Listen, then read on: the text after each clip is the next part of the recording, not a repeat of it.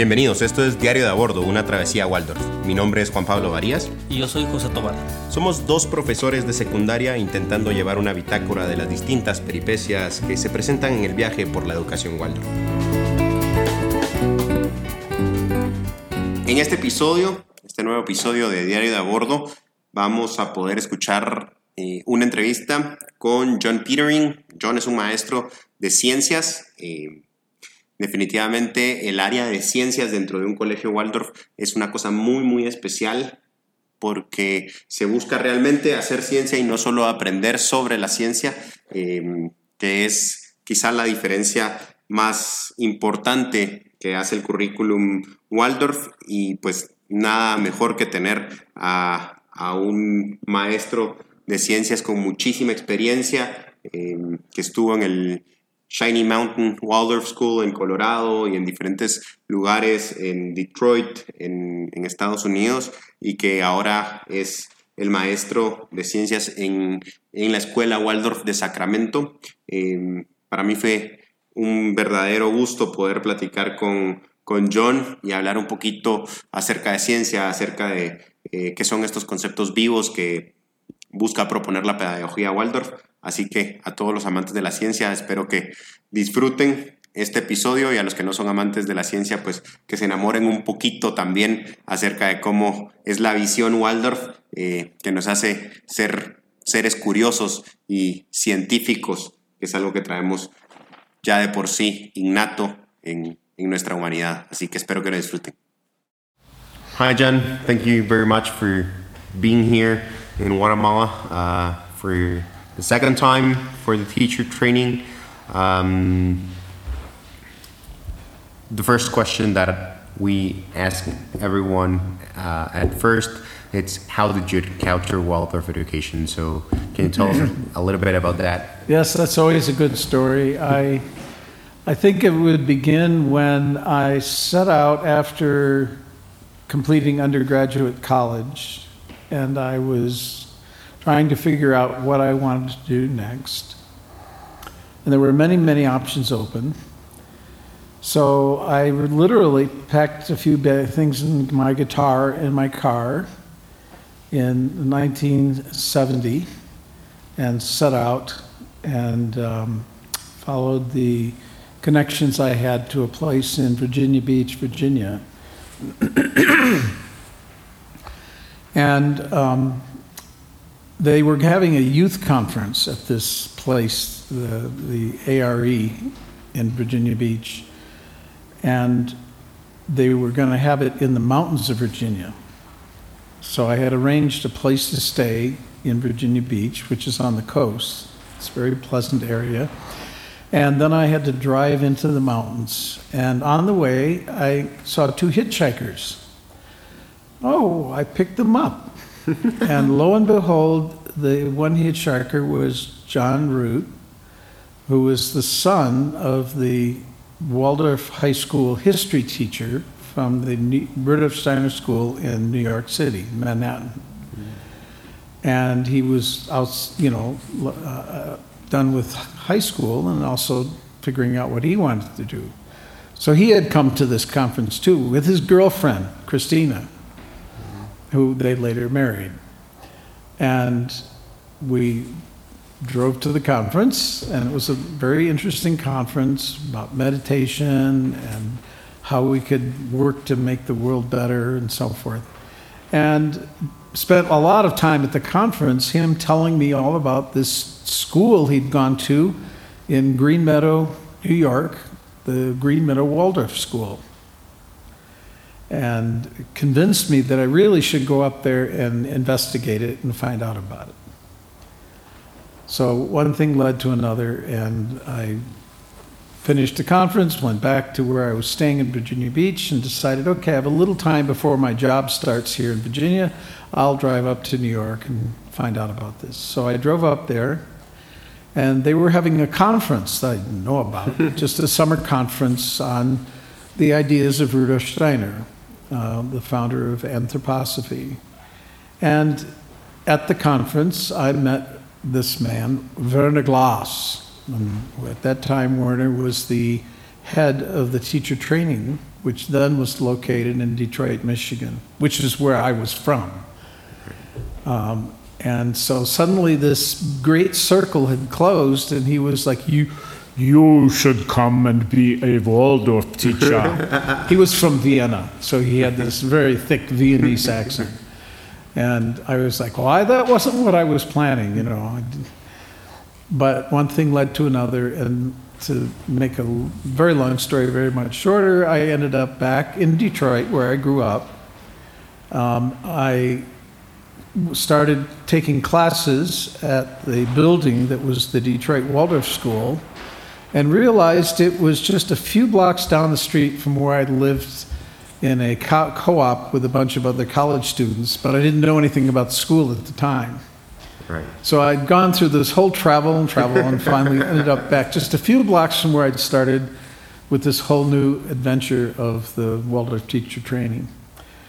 And I wasn't sure exactly what I really wanted to do, but it, it was, seemed very good. So I did the training, finished it up, and then just as I was finishing it, they were very anxious to start the high school at the Detroit Waldorf School.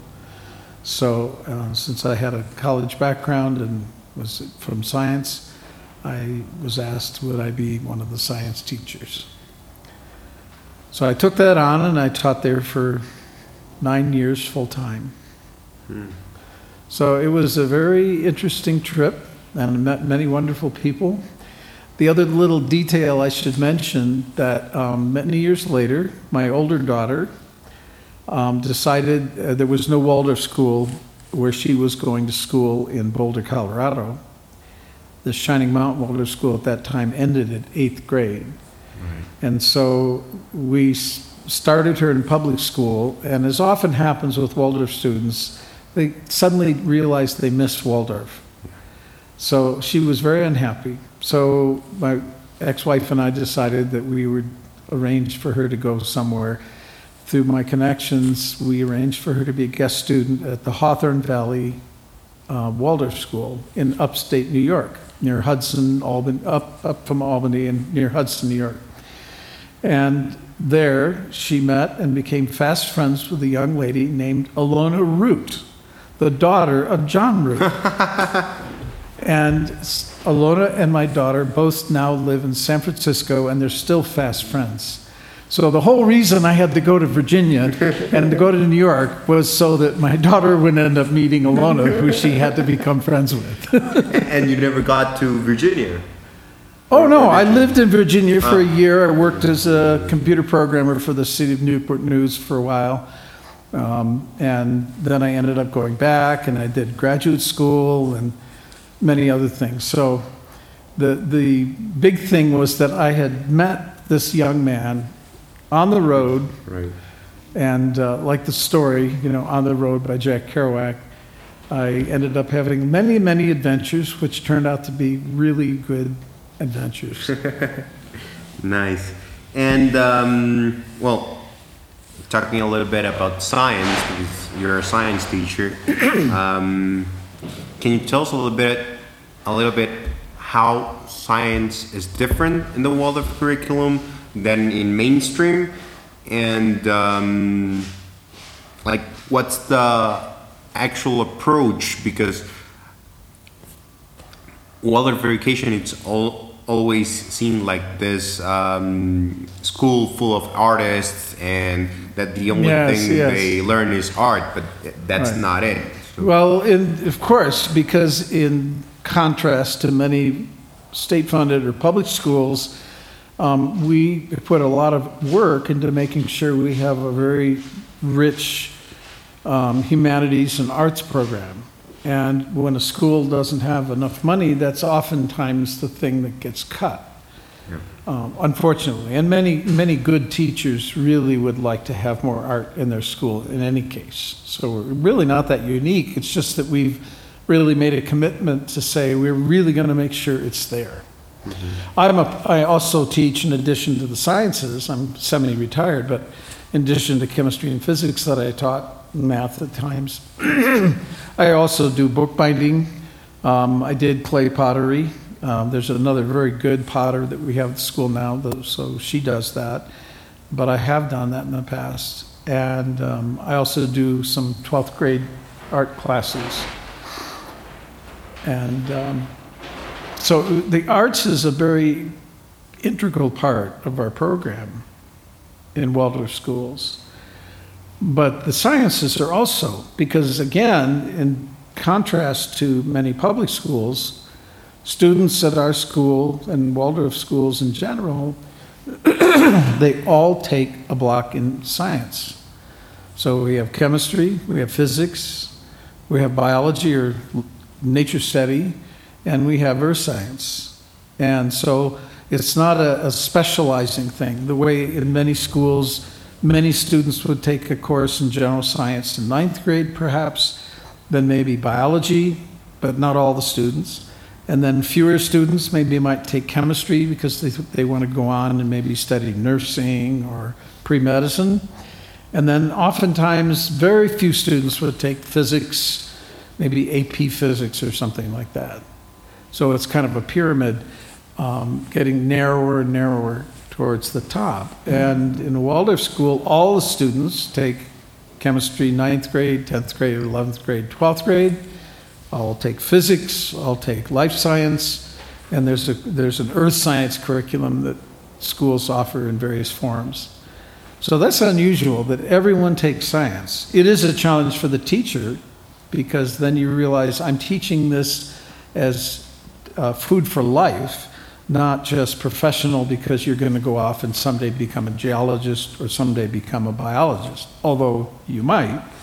So, of course, I have to teach a very good quality class. Right. So you really are prepared. But I also want to take up subjects in such a way so that you are taking something away in your heart for life.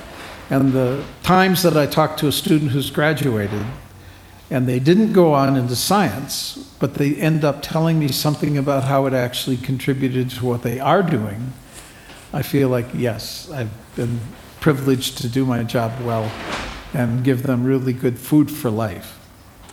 Um, of course, with that, at a deeper level or a more philosophical level, um, Steiner had a tremendously deep connection to science. The university that he attended and where he got his degree was a Technische Hochschule, which is like MIT or Caltech, as opposed to going to you know some college that specializes in humanities or liberal arts.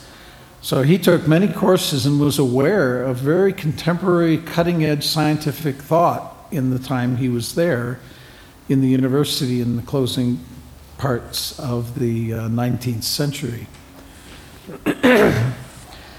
uh, to give you one little tidbit, for example, when the Waldorf School opened, he told one of the teachers, Ah, I've seen this new book by this man Wegener. You really should read this book.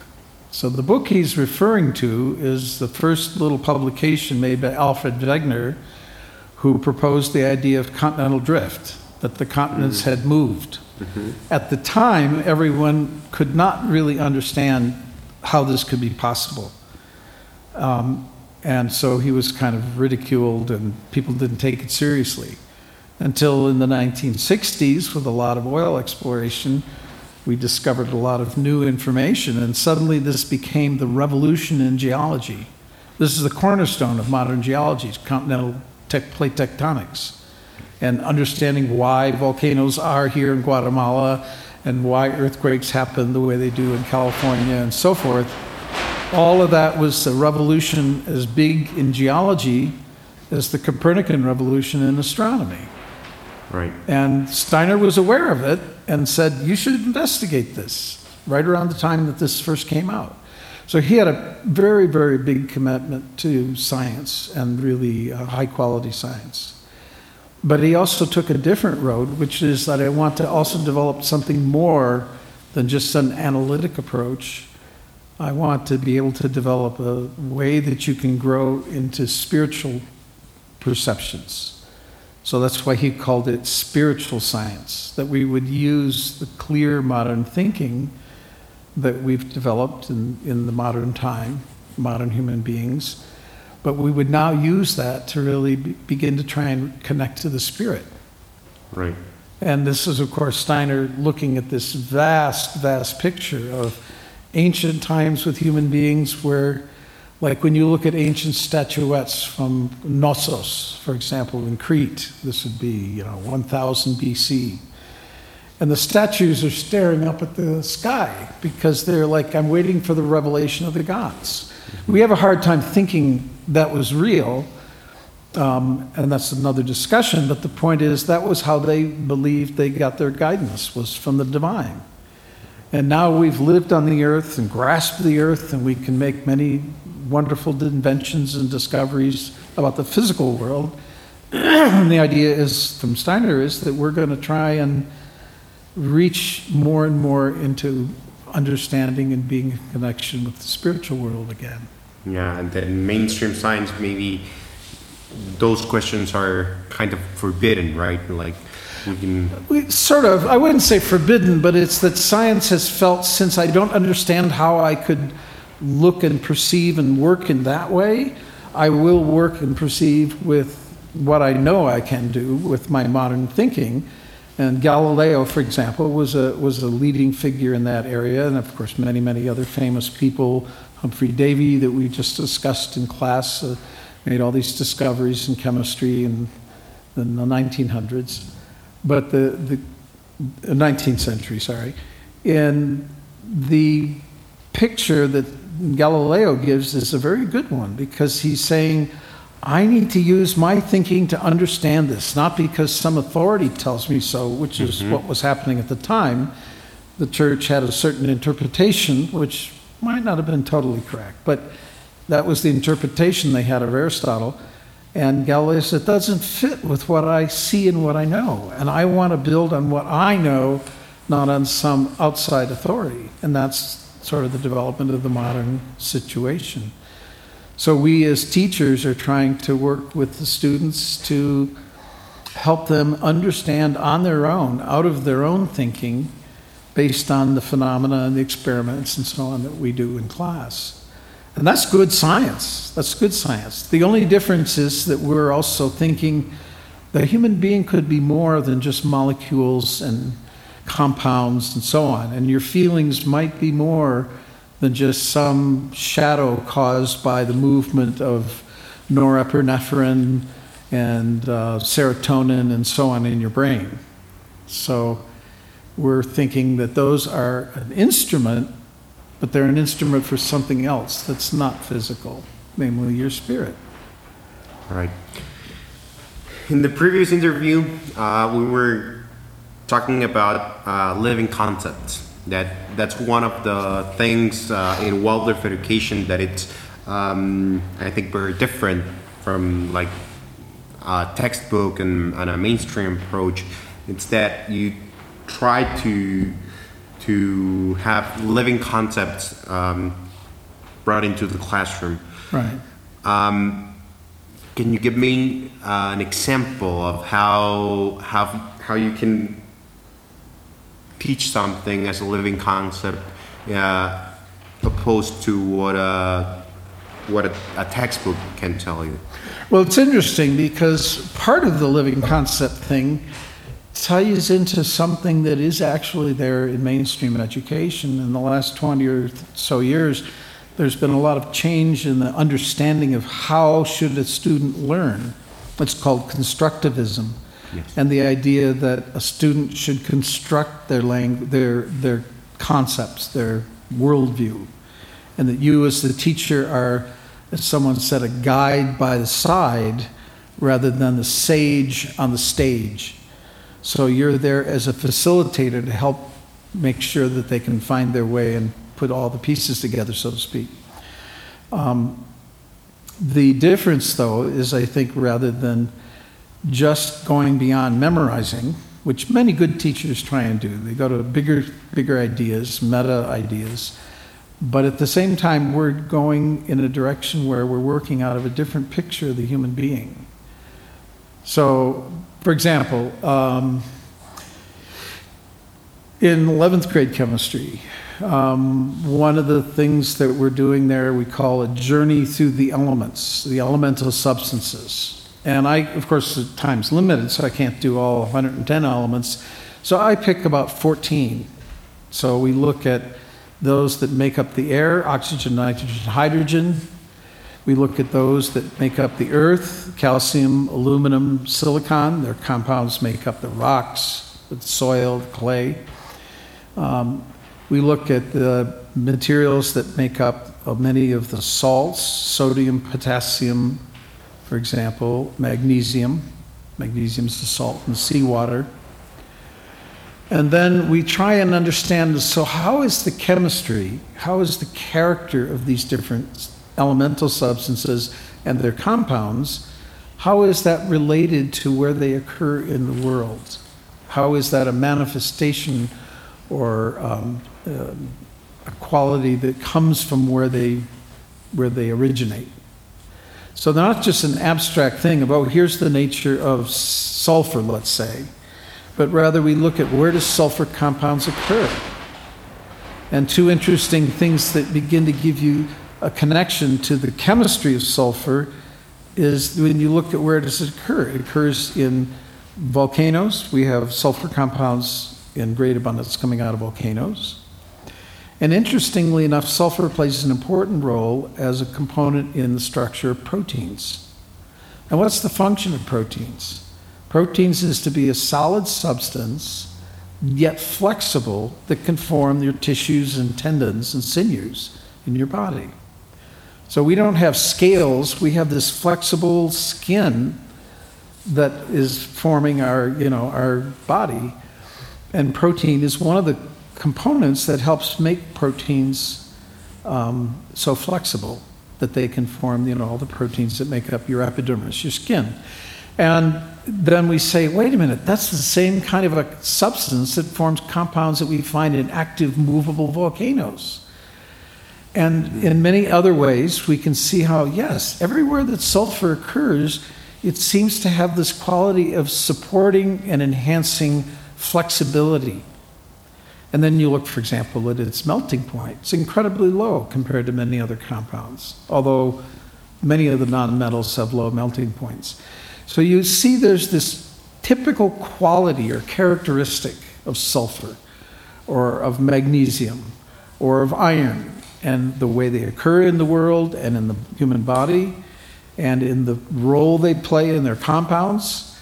And I think somehow that helps the students have a, a better picture of these various things rather than just putting a periodic table on the wall and saying, okay, here's sulfur, with uh, sp3 orbital hybridization, and that's why it has a valence of four and sometimes six and so on. Those are like factoids, and you can memorize them and put them down on a test, and everyone feels you're very educated, and yet it's still kind of abstract. Whereas if you can have this sense of, ah, sulfur is this character that occurs in all these places, and that gives students the ability, for example, to express their understanding in artistic ways. So I say to some students when, okay, we've done all these experiments and you've written them up, I'd like you to try and somehow summarize it by saying all these about sulfur show what. So one student did a drawing, one student wrote a little poem to express the character of what they saw in these science experiments. So it brings art and science together. And this is like what Goethe was trying to do, where he said, I write poetry, but I also had this book on the theory of colors, mm-hmm. and I also had these writings on botany and the character of plants and maybe a path to understanding plants. So it's the marriage of science and art. Right.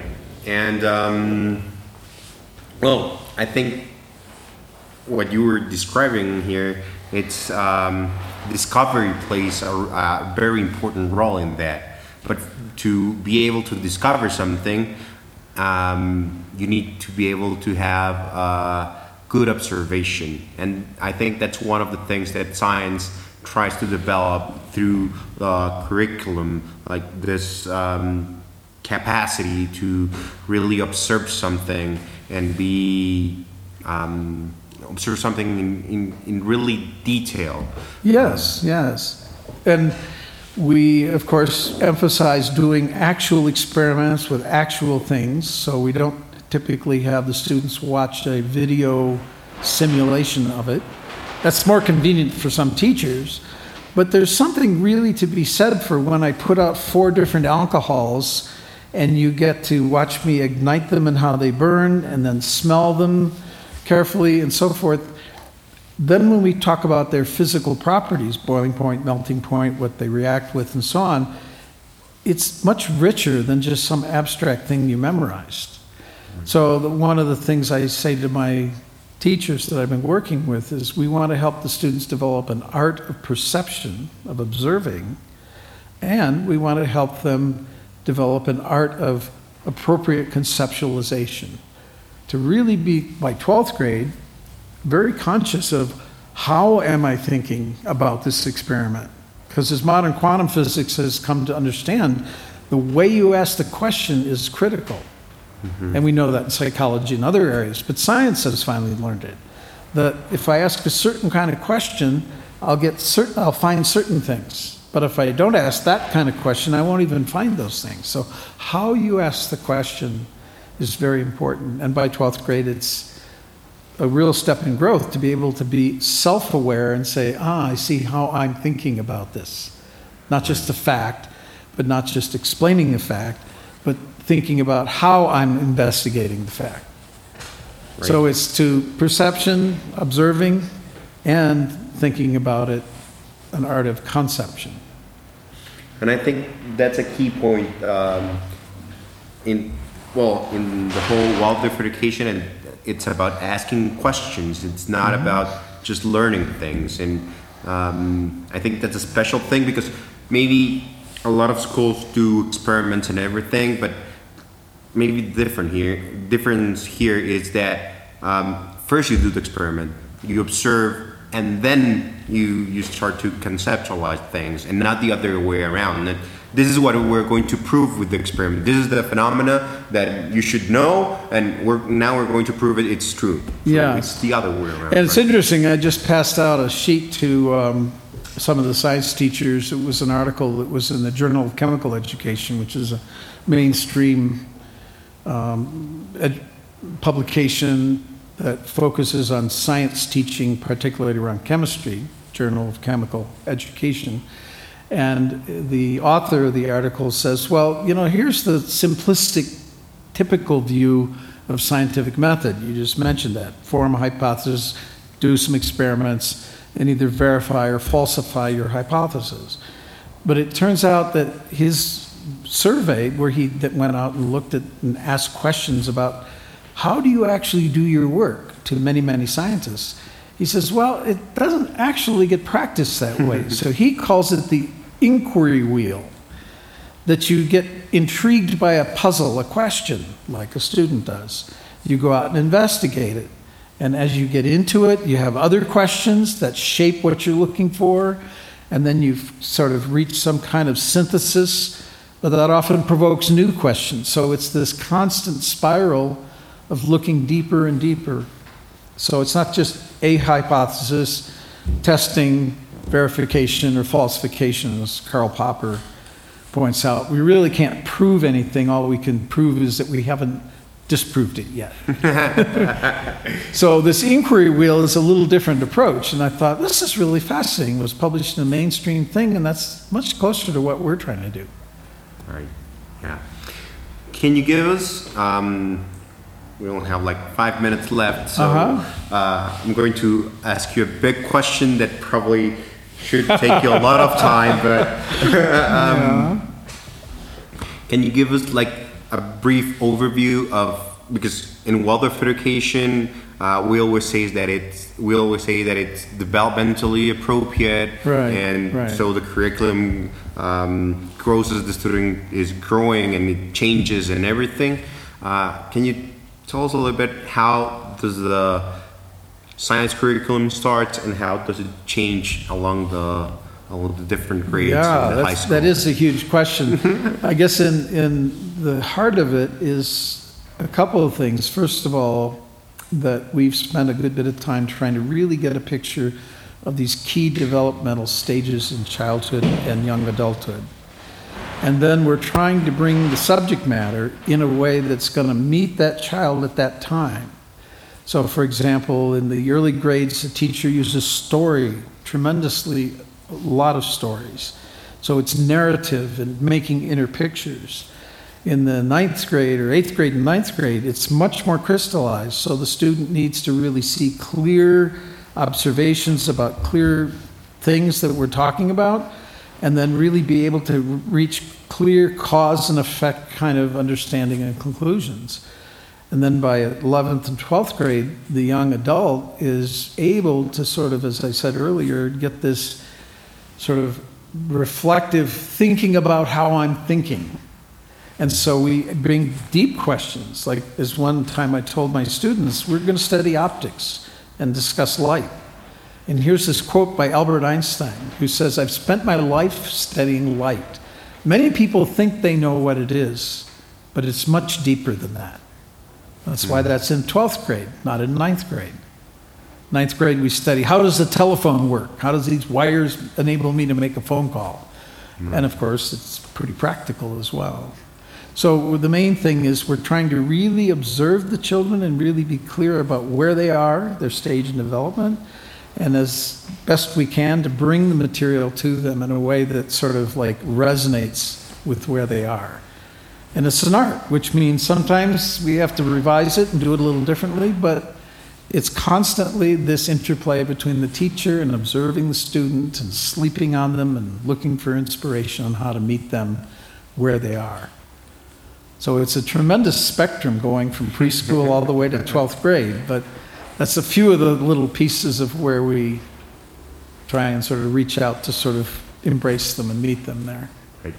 And at the beginning, you mentioned that um, all the students take uh, science, chemistry and biology. Yeah, and that's kind of unusual. Yeah. Why do you think that's important? What, how? Because you also say you also said that some of your students uh, after high school they said I didn't uh, went to I didn't go to uh, university and study something related to science, but it was really uh, help uh, something that really helped me uh, during my life. How do you think science uh, can develop something uh, for people that are not going to pursue a career in science? I guess two, two things come to mind. One is the sense for a student, if I've done my job well, which is always a striving, um, and that is that the student has this experience I can understand this. Even if I don't think I'm a sciencey person or a science nerd, I can understand this. At least the key thing that we're working on. Obviously, there's more subtle and advanced parts of it typically, and I may give that to another student who's very interested for extra credit work. But this sense that I can understand it, not just memorize it, not just be told it. So, what, what kind of a world is it if we were following things because someone told us? Whereas if I feel like I can actually understand the world and play an active role in it, now I can be a person who actually takes charge and maybe makes the world a better place. And the other is, I think science is beautiful. This, the world is a fascinating, wonderful place. And a lot of times I'm really amazed at how the students go, wow, that's incredible. That's something that we were able to show in the class. So I think that, that feeling of interest and wonder can carry them into life in every, any field they go into. So I'm hoping I can make my contribution just as the, the literature and the poetry teacher and the art teacher can make theirs to making their soul really rich and colorful so they can enter the world with all that as, um, let's say, a wonderful palette to paint the rest of their life.